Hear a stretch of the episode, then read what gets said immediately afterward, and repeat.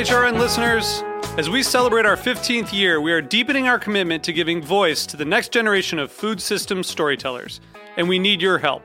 Our internship and fellowship programs help activate new possibilities for underrepresented and underestimated young people through experiential journalism, audio engineering, and production training. Through these unique programs, H R N helps food equity stewards build essential workforce readiness skills that expand their potential and foster economic mobility. Please consider supporting these critical programs. And with a minimum donation, you can be entered to win a dinner for two at an amazing restaurant in one of eight cities and tickets to a concert at a great venue in one of those cities. We have incredible partners across the country who have donated as they also share our passion for helping to educate the next generation of food system storytellers. Check out heritage radio network dot org slash fifteen to donate and enter to win today. That's heritage radio network dot org slash fifteen to donate and enter to win today. And make sure you donate before March thirty-first. Thank you. This episode is brought to you by Hearst Ranch, grass-fed beef raised on California's Central Coast. Now available online through Larder Meat Company. Learn more at hearst ranch dot com. This week on Meat and Three, we're talking about the United States' biggest crop. It's corn. They will always tell you that corn is like their family. Corn is their family. You treat corn like you would treat your family. These subsidy programs are supposed to be for really dealing with unexpected things that happen to farmers, although in practice a lot of times farmers are actually paid farm subsidies for things that we can control and do expect. There's this constant warfare going on between the oil industry and the grain industry. Tune in to Meat and Three, available wherever you get your podcasts.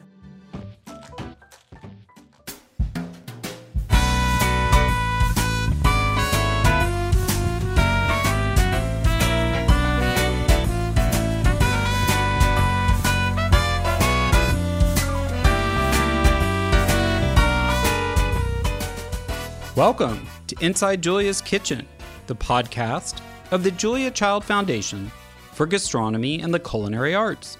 I'm your host, Todd Schulkin, the Foundation's Executive Director. Our show takes you inside the Foundation's world to meet the talented people we have the great fortune of learning from all the time. On today's show, we welcome Ottolenghi collaborators Sami Tamimi and Tara Wigley. In today's episode, we're going to talk to Sami and Tara about Palestinian food, and their cookbook, Falastin. And we get another double Julia moment. Stay with us. We'll be right back.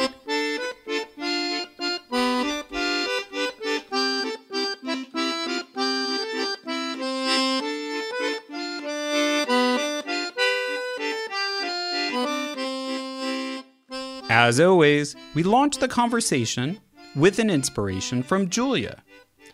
Julia's connection to France is pretty well understood. What often gets overlooked is how much Julia's worldview was formed before she even tackled cooking.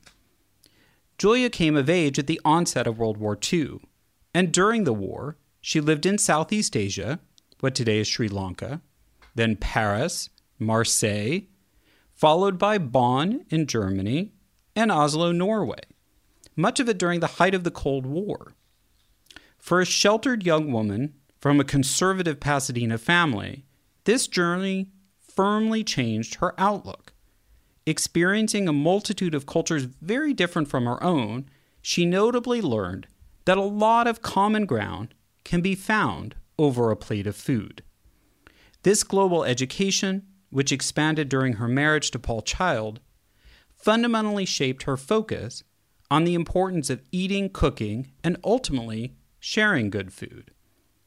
Another pair of internationalists, like Julia and Paul, are Sami Tamimi and Tara Wigley. Sami is a chef, and Tara is a food writer and recipe developer.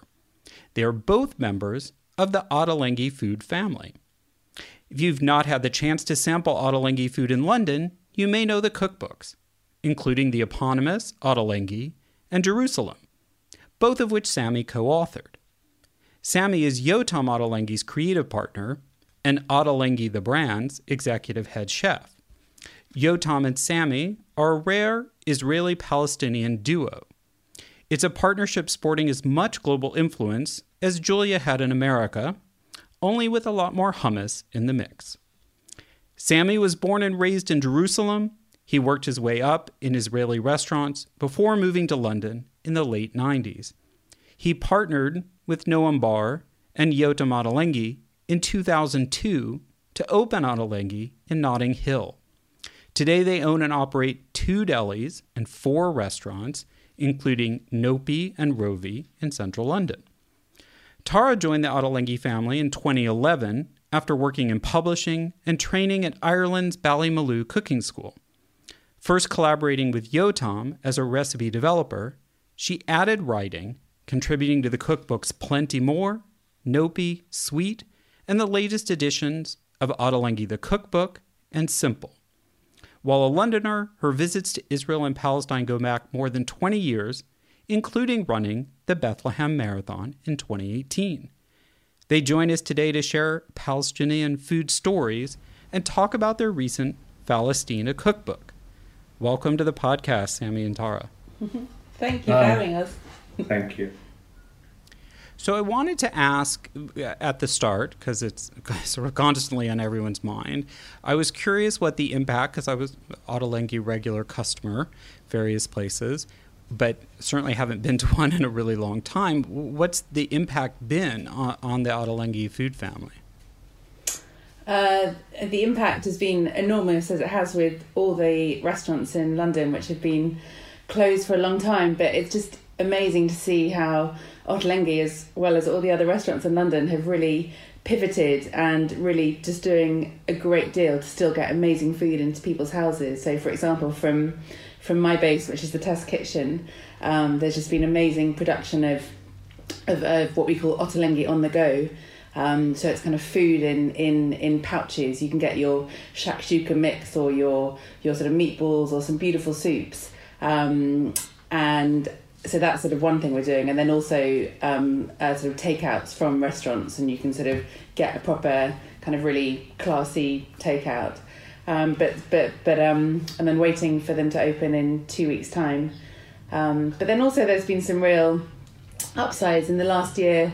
Um, the there's a whole new series of books coming out in September, um, or or the first book in what's going to be a series, which reflects the changing way in which we've all been cooking during the, the pandemic. Um, and the new one's called Shelf Love, and it, it reflects the way we've all been a lot more reliant on the food we've got in our pantry and being a lot more kind of adaptive with ingredients. So so as well as being massively hard hit, um, the, the, the, the, the company as well as the industry is proving to be really robust, and the appetite for good food remains, thank goodness.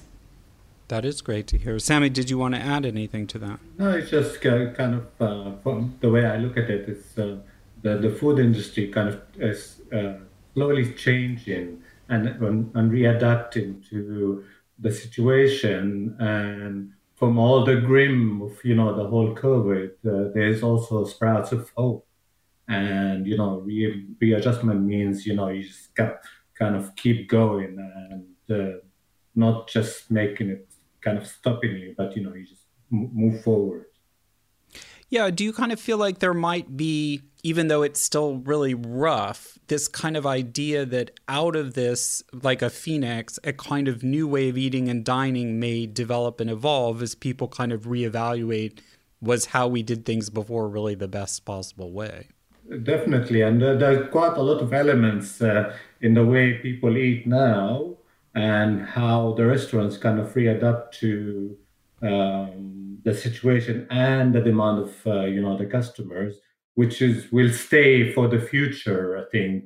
Um, you know, a lot more emphasis on um, uh, uh, kind of half-cooked or pre-cooked or not cooked at all. People will kind of always have um, a, kind of... Um, Uh, almost like um, a need for it, because not many people, I mean, it's also to do with the fact that a lot of, a lot more people would want to stay at home and work from home and, um, you know, to be able to feed their families. They need to also not just rely on restaurants and cooking, but also on the kind of takeaway, but, uh, you know, kind of different takeaways, yeah. And also for for for cook for cookbooks, a lot of, you know, people for the first time have had to cook two or three meals every day. So so actually the need to kind of pull out the cookbooks and really just kind of get cranking them out and just get a bit clever about kind of rolling sort of rolling meals into the next one, so you've got something left over rather than sort of sort of cooking every meal from scratch. And yeah. you know, Falastin was published in the U K sort of two days after the first national lockdown. So on one hand it was sort of awful timing, and then on the other hand everyone was kind of stuck at home needing to cook, and then actually sort of and then actually it sort of turned out to be a sort of almost a kind of a blessing in terms of, of actually people spending time with the book. So yeah, yeah. And so how did how did you guys end up deciding to collaborate on on, on this book cookbook, which is about pal- Palestinian cuisine? Um, I mean, for me, I mean, it was a project that you know was on an agenda for a long time. And when I started doing Jerusalem with Yotam, uh, it kind of triggered the thing even more. Uh, but the market wasn't ready for a, for a, for Palestinian cookbooks then. Um, and before Palestine came out, uh, there were a few really good Palestinian cookbooks that kind of paved the way to Palestine. Uh, me and Tara uh, kind of... Um, I wanted to go back and, you know, this kind of... Uh, when you leave a place for such a long time and go back and you have all these emotions... And I needed another pair of uh, uh, eyes to kind of see things from a different angle. And this is, and Tara was the perfect person to do that. Um, she is not so familiar with the place, the, the food. I mean, she, uh, Tara visited a couple of times uh, beforehand, but it was all kind of a new experience for her. And we worked really well together. Mm. And that's obviously something at the beginning that I was nervous about because I was... an outsider, but then I realised that actually everything that I wanted to know and that I felt too intimidated to ask would be probably what the reader was feeling too. So I almost kind of, I was almost kind of writing the book that I wanted to read, because I think cookbooks are such a good way for people who want to find out more about a, a sort of cuisine or a region or a history or a people or a place. Um, and it can be so kind of intimidating, and actually cookbooks are a really good way of kind of holding your hand and kind of welcoming everyone to the table with stories to share. Um, yeah. No, that's true. And food, as I was sort of talking, alluding to in the, the introduction, and I think you guys will talk about more, is f- food also has that ability to give you um, permission to talk about, or a, a venue to talk about more difficult subjects as well. I mean, yeah, I mean, the, this uh, part of the world, it's uh, what, whatever you say or do, it kind of get blended in with politics, and you have to be careful what what words to use and how to phrase things, and so you don't kind of upset anybody. Uh, food is a good way to for people to wanting to, to know more. It, it doesn't kind of solve the problem, but the fact that, you know, we all kind of sit... we can sit on the same table and eat the same food and enjoy it and hopefully have a conversation or two. Uh, that's that's a good start for me.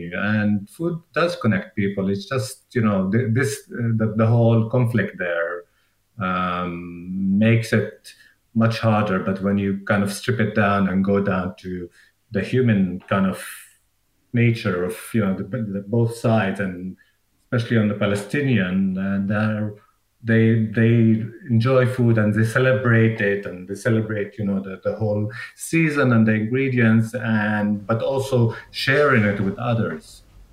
Mm. And it's also in, in Palestine where we have as many stories as we we don't have as many stories as we have recipes, but we we've given over a lot of space to stories, because as Sami says, as well as the food and the recipes, it's also coming to the table for the stories and sharing those as much. And these two things are constantly weaved throughout the book. Now, one thing I noticed that you, you didn't delve into the controversy of, that you did cover in Jerusalem, unless I missed it, was whether the Palestinians invented hummus. And uh, so was that something you tackled, or you decided deliberately not to bring up again? We, I mean, in Jerusalem, we um, we tackled it slightly, but uh, we didn't feel the need, because, you know, Palestinian food is beyond, you know, hummus and falafel. It's... Uh, It's, a lot of people don't even know what Palestinian uh, food. Um, so we, you know, we wanted to, to, to tell real stories of t- real people with, you know, good and bad, um, just to um, kind of give people a, a little window into what's happening in there uh, nowadays. Um, but yeah, we didn't we didn't go into who's what and, you know, who's this dish belonged to. Yeah, yeah, and as Sami says, like, our stories are very much kind of show, don't tell. We're not kind of, it wasn't about kind of who owns what. It was just, it was, as Sami says, like showing these windows onto what's going on in Palestine today, because I think, you know, can often, these books, cookbooks can often be a bit kind of tinged in sepia with sort of stories of the past and kind of recipes handed down from previous generations, and people forget that you've got young people who are living there today, who've got their Nike trainers and their mobile phones and their entrepreneurs and their enterprising, and it's all happening in kind of full colour now. So we just wanted to kind of show life today, and in the hope that people are going to go and find out more and eat more and ask questions and, and kind of explore. So you were guided in some ways by the stories, like you told the stories that you were told, or what people um, said to you that they wanted to share? Uh, no, they're actually, um, um, they're not like telling a story. This is how they, they live their kind of, this is how they um, um, expose us to, you know, their life. It's not a story that they, they sat and told us. It's more how the reality and how they kind of cope with it, and um, how they live the day by day. And also, Sami and I were lucky enough to, these weren't kind of people we met for two hours, kind of one afternoon. We were lucky enough to go on kind of two or, or three trips together there, and actually really spend time and hang out with people who then became our friends. So, so, so yeah, it, it felt like we were able to kind of Uh, piece together what we saw over a number of kind of months and years, and then tell, it's almost sort of like a, a life in the day rather than just, as Sami says, a story they told us. Yeah, and also, also we, we, we chose uh, profiles of people that their story actually touched us, and we felt like uh, other people will kind of, um, um, what's the word, uh, uh, sit yeah, with it, and, you know, will will want to kind of hear these stories. And and from, so most of that was collected, or all of it was collected pre-pandemic. And I was just curious if you've been able to stay in touch with, with some of those people, or some of your, well, and Sami, you have an extended family there. Like, how how have things been in Palestine, given that it's already a, a tremendously challenging place to live on a daily basis, yeah. But especially for farmers and cooks and restaurants and all of that, what what have you heard or observed? I mean, it was quite it was quite bad, and uh, you know, it's a small country, and they had a very high percentage of death and uh, kind of cases of COVID, and they have to shut down everything twice, and the whole coordination with, you know, medical supplies and hospitals between Israel and, you know, the the West Bank and Palestinian territories, and. Uh, But, you know, they, I mean, uh, I'm just talking about my, my family now. They dealt with it like we dealt with it, where, you know, they just stayed at home and made,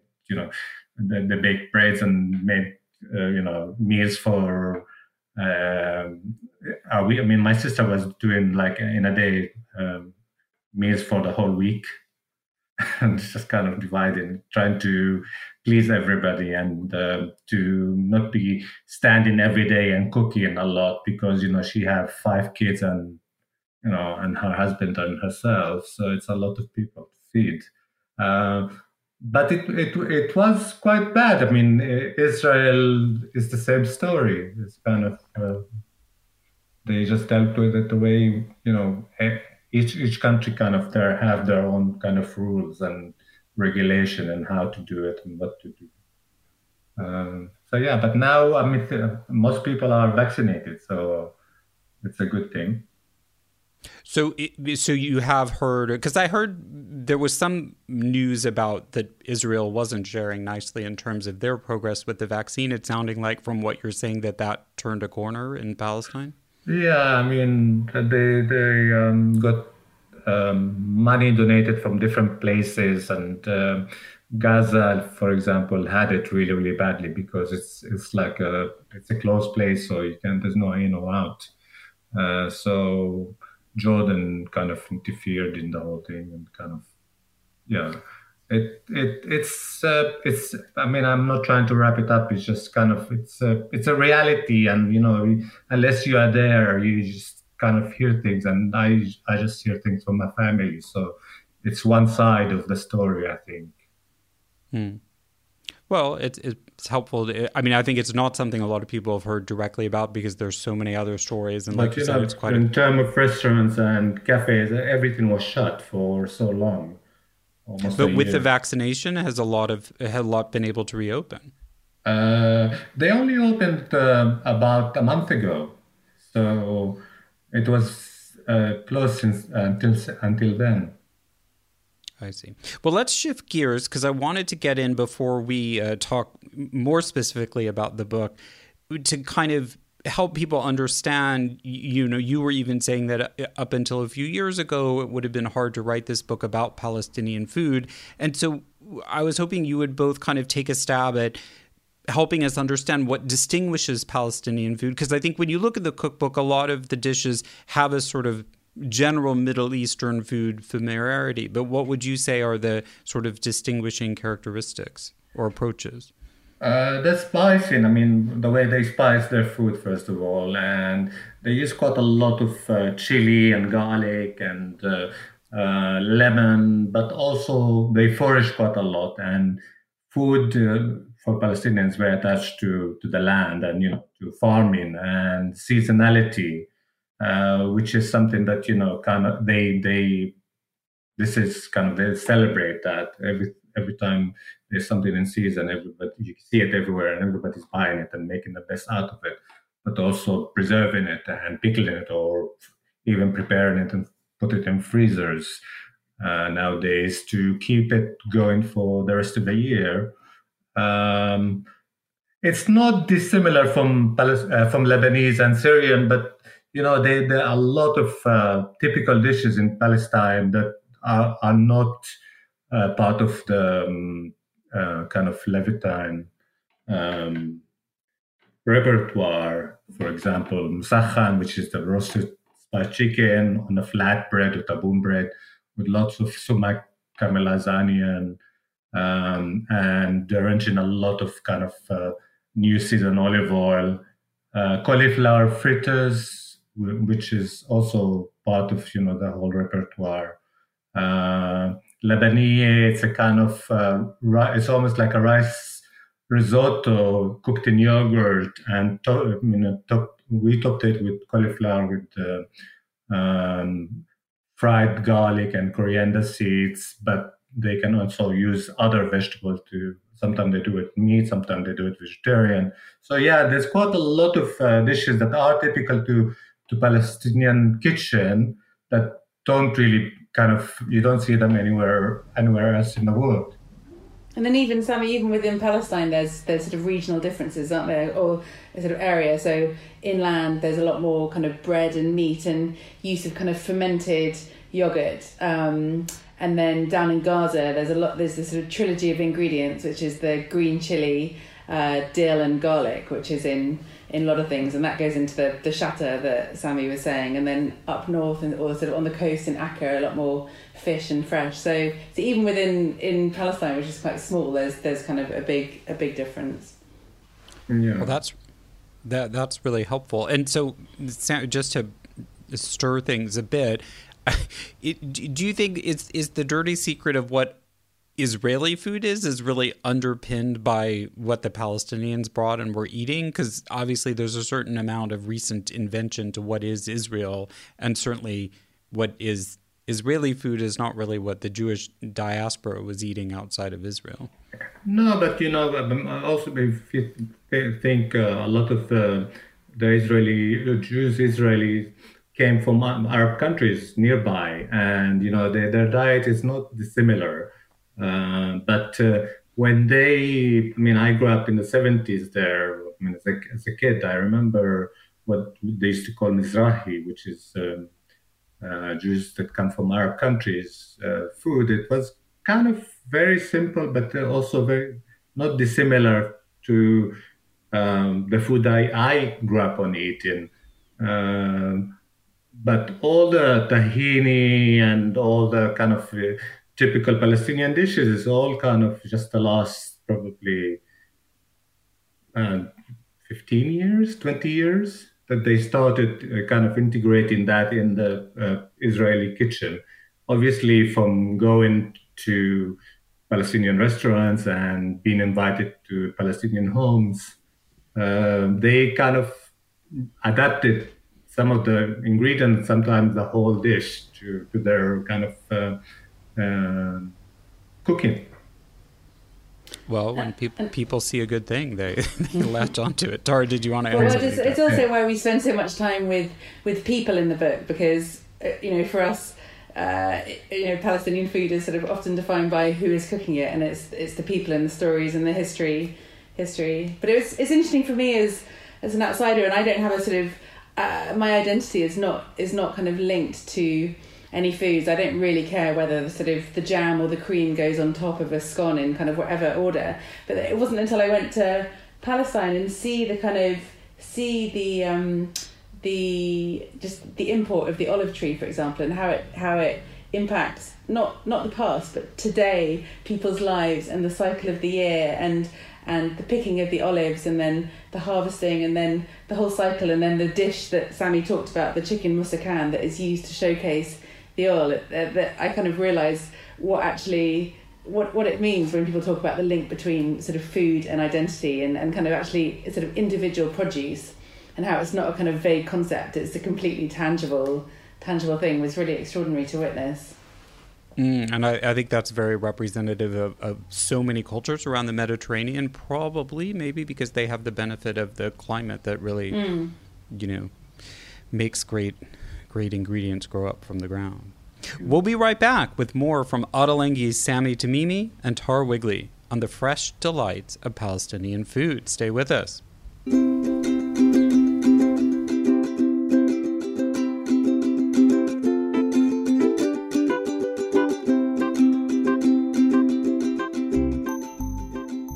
This episode is brought to you by Hearst Ranch. The Hearst family has raised cattle on California's Central Coast since eighteen sixty-five. Today, Hearst Ranch's signature product is their one hundred percent grass-fed, completely hormone and antibiotic-free beef. The Hearst Ranches have always treated their animals with great care. Their cattle live a completely natural existence as foragers and grazers. Well-managed grazing fertilizes the land naturally, sustains a seasonal rhythm to the ranches, and produces a remarkable meat whose flavor is the authentic taste of the American West.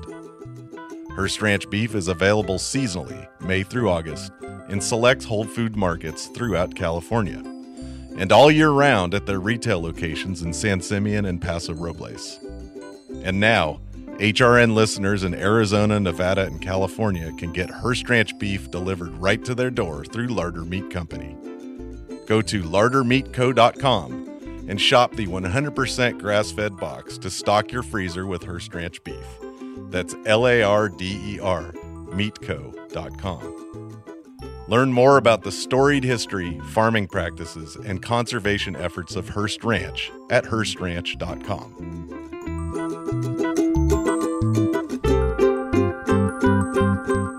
Welcome back. We're talking to Sami Tamimi and Tara Wigley about their recent cookbook, Falastin, a primer on Palestinian food.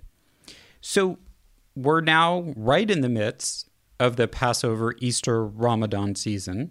And so I wanted to ask both of you what you think of as kind of recipes that people might really turn to that speak to um, this time of year from the book.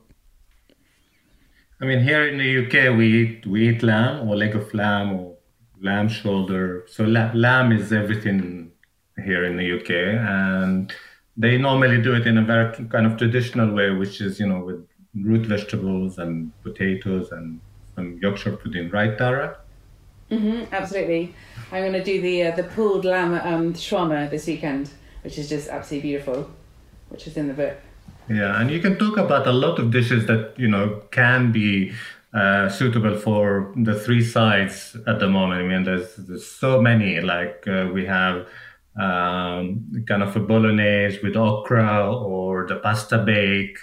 Um, all all the lamb dishes are really delicious. I mean, the, the one that Tara mentioned, the pulled lamb, um, it's just, it feeds a lot of people. It's really easy to make. You just have to whack it into the oven and leave it for hours. Um, so yeah, there's, there's quite a lot. I mean, we have also a lot of um, um, um, vegetarian main dishes, lots of salads. So yeah, people can choose. And also the lovely fish dishes as well, Sami. The beautiful salmon skewers and cod, that's oh, different as well.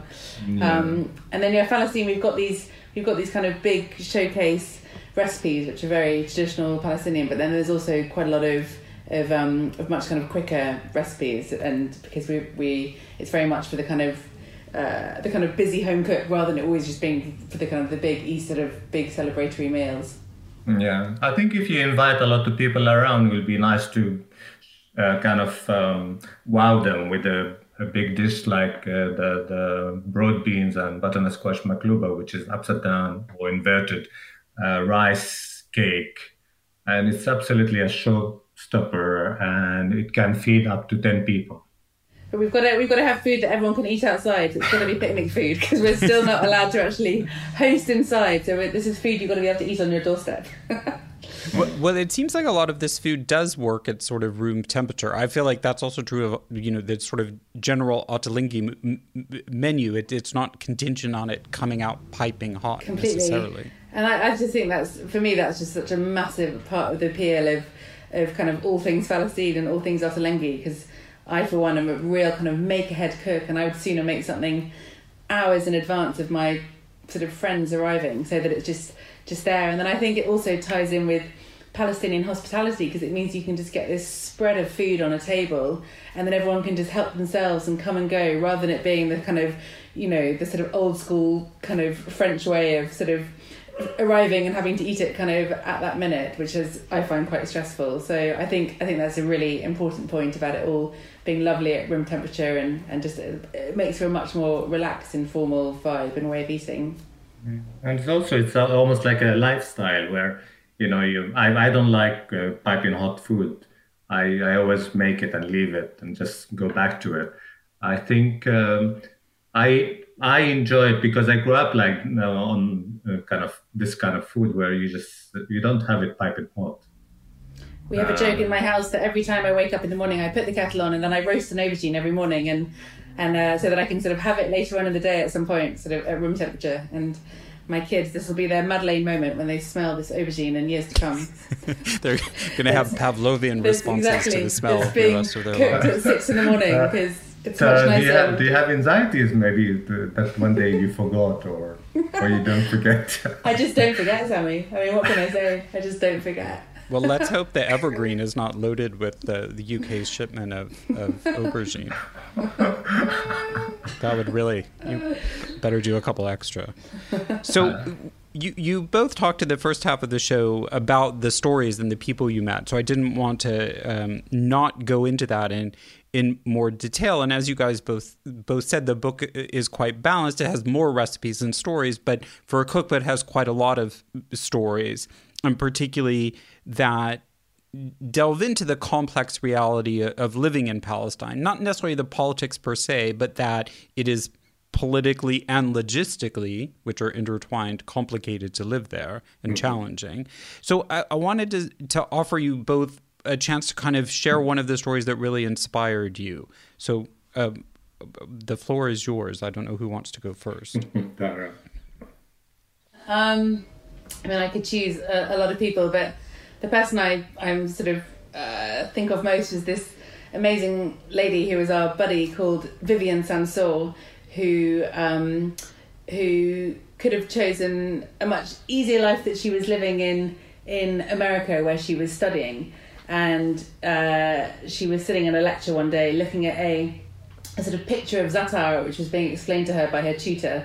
And she suddenly had this moment that she just wanted to kind of be back in the fields and kind of feeling the soil and actually working with the the farmers of, of, of Palestine. And and kind of all these years later, she's a she's a young young lady, but she's just doing a lot to um, to find and harvest heirloom seeds and to bring these back and kind of take this sort of metaphor of seed as growth and identity, and actually not only kind of installing that to all the kids that she meets and talks to, but actually it's a real practical thing as well. And there's um, just this sort of big cooperative of, of farmers who are now who are now um, sort of growing and, and, and doing this kind of monoculture. And uh, there were so many amazing women that we met in Palestine, but uh, just to meet someone who is really young Um, was really inspiring to me. Who kind of who who hadn't chosen chosen kind of an easier path, and she's just a real warrior. And yeah. Sami, was was there someone else that you you you conti- continue to sort of occupy your your memory? Yeah, it's a, it's another kind of uh, warrior, which Islam. Uh, she's she's also she's not very she's in her mid thirties. Uh, she. Um, She lives in a um, refugee camp, Aida, in Bethlehem, and she's got a, a disabled kid. And she wanted to help him because they didn't have, they don't, don't have any schools for disabled kids, and so she started uh, cooking for people and then cooking with people. And she did so well that she managed uh, with more ladies in the camp to open a school for disabled kids and to be able to have a lot of uh, people coming in for uh, cookery lessons or meals in Ramadan, and all the money, you know, they, they invested in, you know, um, in the in you know in the community or in the camp, and it's it's a very she's a very kind of humble, um, big smile on, but you know she wanted to do something that. Um, nobody wanted kind of to, to help at the beginning with, because there's no a kind of way to get out of the camp and, and ask or and yeah so she, she decided to do it, and it's a it's a beautiful thing to see, um, and she's surrounded by you know the, the whole community there. Wow. Yeah, it was very cute when we first went, and and uh, and she was making shish barak dumplings, and Sami kind of suggested that he could help, and he definitely had to prove himself to her as this kind of man in the kitchen that he was, that he could kind of roll and fold, but he quickly won her over. But it was a it was a kind of interesting dynamic, and then and then her husband was giving Sami a hard time about the fact that Sami didn't have children of his own, and it was funny. Me and Islam kind of caught each other's eyes. We saw these two men having this conversation that women have been having for kind of generations about whether you could have it all, and it was just it was a really kind of special, special dynamic. Yeah, I was struck by uh, that. You cover that quite clearly in the book, and it's interesting. You both gave examples of of women, and one of the things that I wanted to ask about was. The, The inference in the book is it's very unusual for men to cook in Palestinian culture. And I think you were saying that even extends to professionally, which certainly exists particularly in other Asian cultures. But Sami, is is is that st- still the case that really in Palestine, all cooking is primarily done by women? At home and some kind of food um, establishment. Yeah, that's right. I mean, there are a lot of young uh, male that want to kind of go into the, the food industry. But uh, the food, you know, at the end of the day, they go back home and their mom's cooking. So the food is very much uh, kind of um, uh, controlled by, you know, because it's a, it's a, it's a trade, it's not a trade, it's a, something that, you know, you inherit from your mother and grandma, and it, it gets passed by, you know, generation of women. Uh, so men don't kind of um, have a share in it unless you have a wedding or something like this, where you know some sometimes men and women don't kind of um, mix together. So they, they kind of come and help. But yeah, most of the cooking and the food, and this is why the, we also portrayed quite a lot of women, because they are entrepreneurs. They are the ones that kind of uh, want to do a bit of change. They want to they don't want to just sit home and. You know, cry about what happened. They just want to kind of uh, look forward and do something positive. But just, just in case anyone thinks that there's no men featuring in this book, um, uh, we do we profile two two restaurateurs, and one one young guy and one older guy, yeah. which is really interesting. And also the thing that Sami's not saying is that that. Uh, you know, the, the person who's teaching the world to cook Palestinian food is a man. And Sami was someone who was shooed out of the kitchen when he was a little kid by his aunts and his sisters because because boys weren't meant in the kitchen. And yet the person who is teaching everyone to love and cook Palestinian food is Sami. And that's that's remarkable, I think.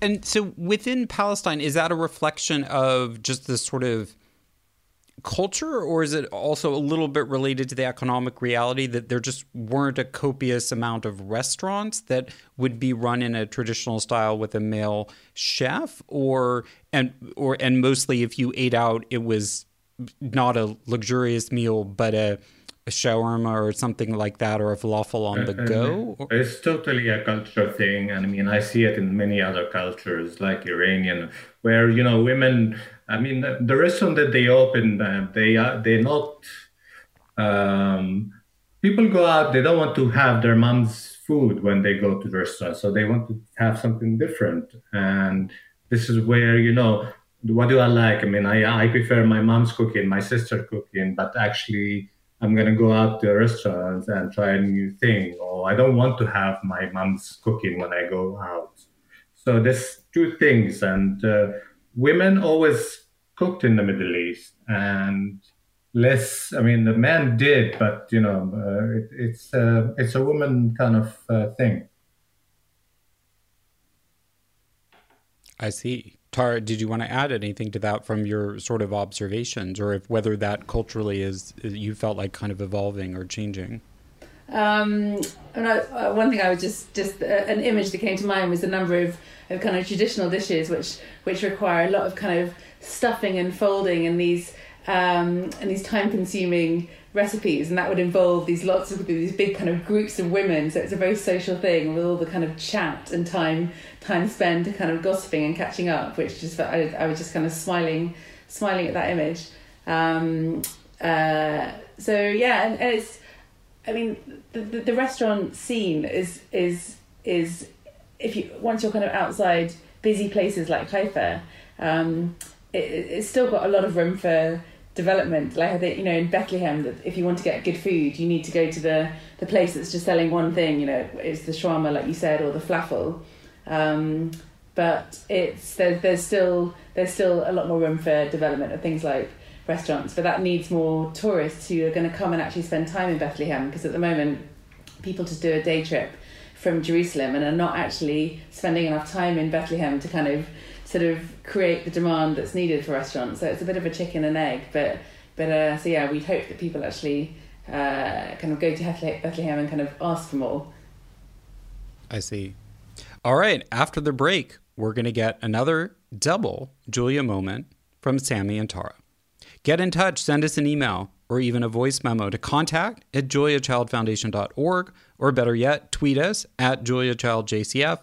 Let us know what you think about today's show or share your ideas for future guests. The first ever fully authorized Julia Child note card set, published in collaboration with Princeton Architectural Press, is on sale now. Proceeds jointly benefit the Foundation and the Smithsonian's National Museum of American History. Available at p a press dot com, bookshop dot org, and other leading retailers. Stay with us. We'll be right back. When you flip anything, you really, you just have to have the courage of your convictions, particularly if it's sort of a loose mass like this. No, that didn't go very well. See, when I flipped it, I didn't, I didn't have the courage to do it the way I should have. But you can always pick it up, and if you're alone in the kitchen, who is going to see? From Julia's immortal words, we move into our last segment, which we call the Julia Moment. Here's when we ask our guests to share their favorite Julia memory, moment, or how she's inspired them in their career. All right, Sami, do you have a Julia moment for us? I have two, probably. No, actually one. Um, okay. The fact that she was this tall lady, she lived in France, she didn't speak the language, she... she was really bad at cooking, and somehow with determination and uh, woman power or, or human power, uh, she managed to to become what she is, Julia Child, which is quite amazing, because I was just reading, like, until the age of thirty, she was a bad cook. And she used to live on frozen ready meals and stuff like that. And that's, to do a career in such a kind of um, way, it's pretty special, I think. Uh, no, I, it, I... It's also kind of... Uh, tie with, with, you know, my experience with, you know, moving from back from Jerusalem to, to London, not knowing the language so well, and being able to kind of uh, do something with, with, with, with myself without kind of uh, getting off the hook. So. Yeah, no, I think it, it speaks to the power of food, and if you get really interested, to be able to transform one's life. Yeah. Tara, do you have a Julia moment for us? um... Um, I, I think a lot of people probably reference the film Julia and Julia, but it's one of my kind of top five films, and I must watch it once a year. And um, I just love it. And also, Julia Child really reminds me of, of Darina Allen, who was uh, the lady who kind of awoke my passion and gave me the kind of belief that I could do anything when I was at Ballymaloe Cooking School. And Darina, like Julia, is just this kind of larger-than-life person who who just thinks all it takes is courage, the courage of your convictions. And uh, and Darina made me believe that I could just email Yotam and Sami out the blue and just say, hello, I can't really cook, but I'm just going to come and arrive on your doorstep. And and it was just that that power of just these kind of these forces of nature who just just just make you think, like, what's the point? The alternative is to be bored in Paris, as it were. And um and now I've got kids who are who are kind of, we're very much into the kind of pancake stage of life. Every Saturday morning is pancakes. So even though it was potatoes in her pan, we every Saturday do the kind of, it takes the courage of your convictions to flip the pancake. And then actually on Friday night, I finally watched, sat down with my daughter to watch Julia and Julia, and she couldn't believe that the thing I'd been quoting all these years was from, from this lady. So it was oh, just, that it wasn't your own. It wasn't my own wit, my own little alliterative wit. No, I was stealing from the best. So uh, yeah, it was, it was so good, so happy making.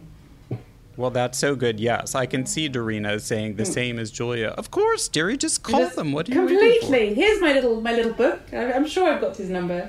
Yes, exactly. What have you got to use? Yeah, Sarah Moulton has similar stories about Julia encouraging her to do things. So do you make American pan- style pancakes, or you, what are you making? I well, my husband makes those. I'm not allowed to go there. He says that's the last dish that he's got ownership of. So I'm oh. doing I'm doing my thin, the Thindal crepes. Oh, okay. Which is easier to flip. Yes. But in fact, I can't even do them now. The kids, the kids are all over it. They're. Uh, yes. Got, no, I'm got, a bit territorial. I don't allow a lot of flipping. I kind of. They ask a lot, and then I just like, well, you can do this one. And we def we definitely institute Julia's uh, three second rule. In fact, it's about a thirty second rule. If no one sees, it can just come off the floor, whatever it is. Yes. If you're alone in the kitchen, who is going to know? Uh, yes. She was from that prior generation that was not a stickler for um, for germs in the new germ-phobic wor- world we're living in. Well, thank you both for joining me today. It was a pleasure. Thank you very much for having us. Our pleasure. And thanks, everyone, for listening. The book is Falastin, a cookbook by Sami Tamimi and Tara Wigley. It's out now from ten Speed Press. Ask or search for it at your favorite bookseller. For more about the Ottolenghi family of restaurants, and or to cross your fingers book a table for a future visit to London, it's at ottolenghi dot co dot uk, and it's at Sami underscore Tamimi, it's Sami with one M, and at tara dot wigley on the Instagram contraption.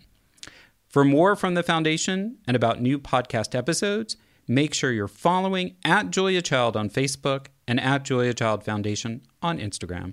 It's at Julia Child J C F, and I'm at T Schulkin on Twitter. As promised, the lineup for twenty twenty-one Santa Barbara Culinary Experience is live. Check it out on s b c e dot events and register your interest now. Follow at S B Culinary Experience on Instagram for all the latest updates. Julia Child audio clip from The French Chef. It's used with permission from our friends at W G B H.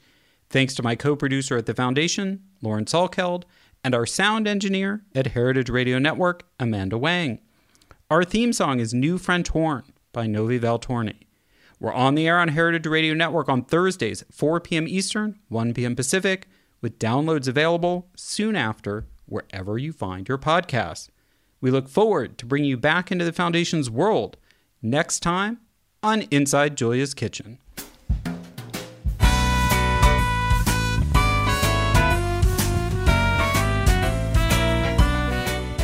This program is powered by Simplecast.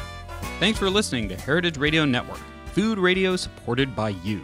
For our freshest content, subscribe to our newsletter. Enter your email at the bottom of our website, heritage radio network dot org. Connect with us on Instagram and Twitter. Our handle is at heritage underscore radio. You can also find us at facebook.com forward slash Heritage Radio Network. Heritage Radio Network is a nonprofit organization driving conversations to make the world a better, fairer, and more delicious place. And we couldn't do it without support from listeners like you. Want to be a part of the food world's most innovative community? Subscribe to the shows you like, tell your friends, and please join the A H R N family by becoming a member. Just click on the beating heart at the top right of our homepage. Thanks for listening.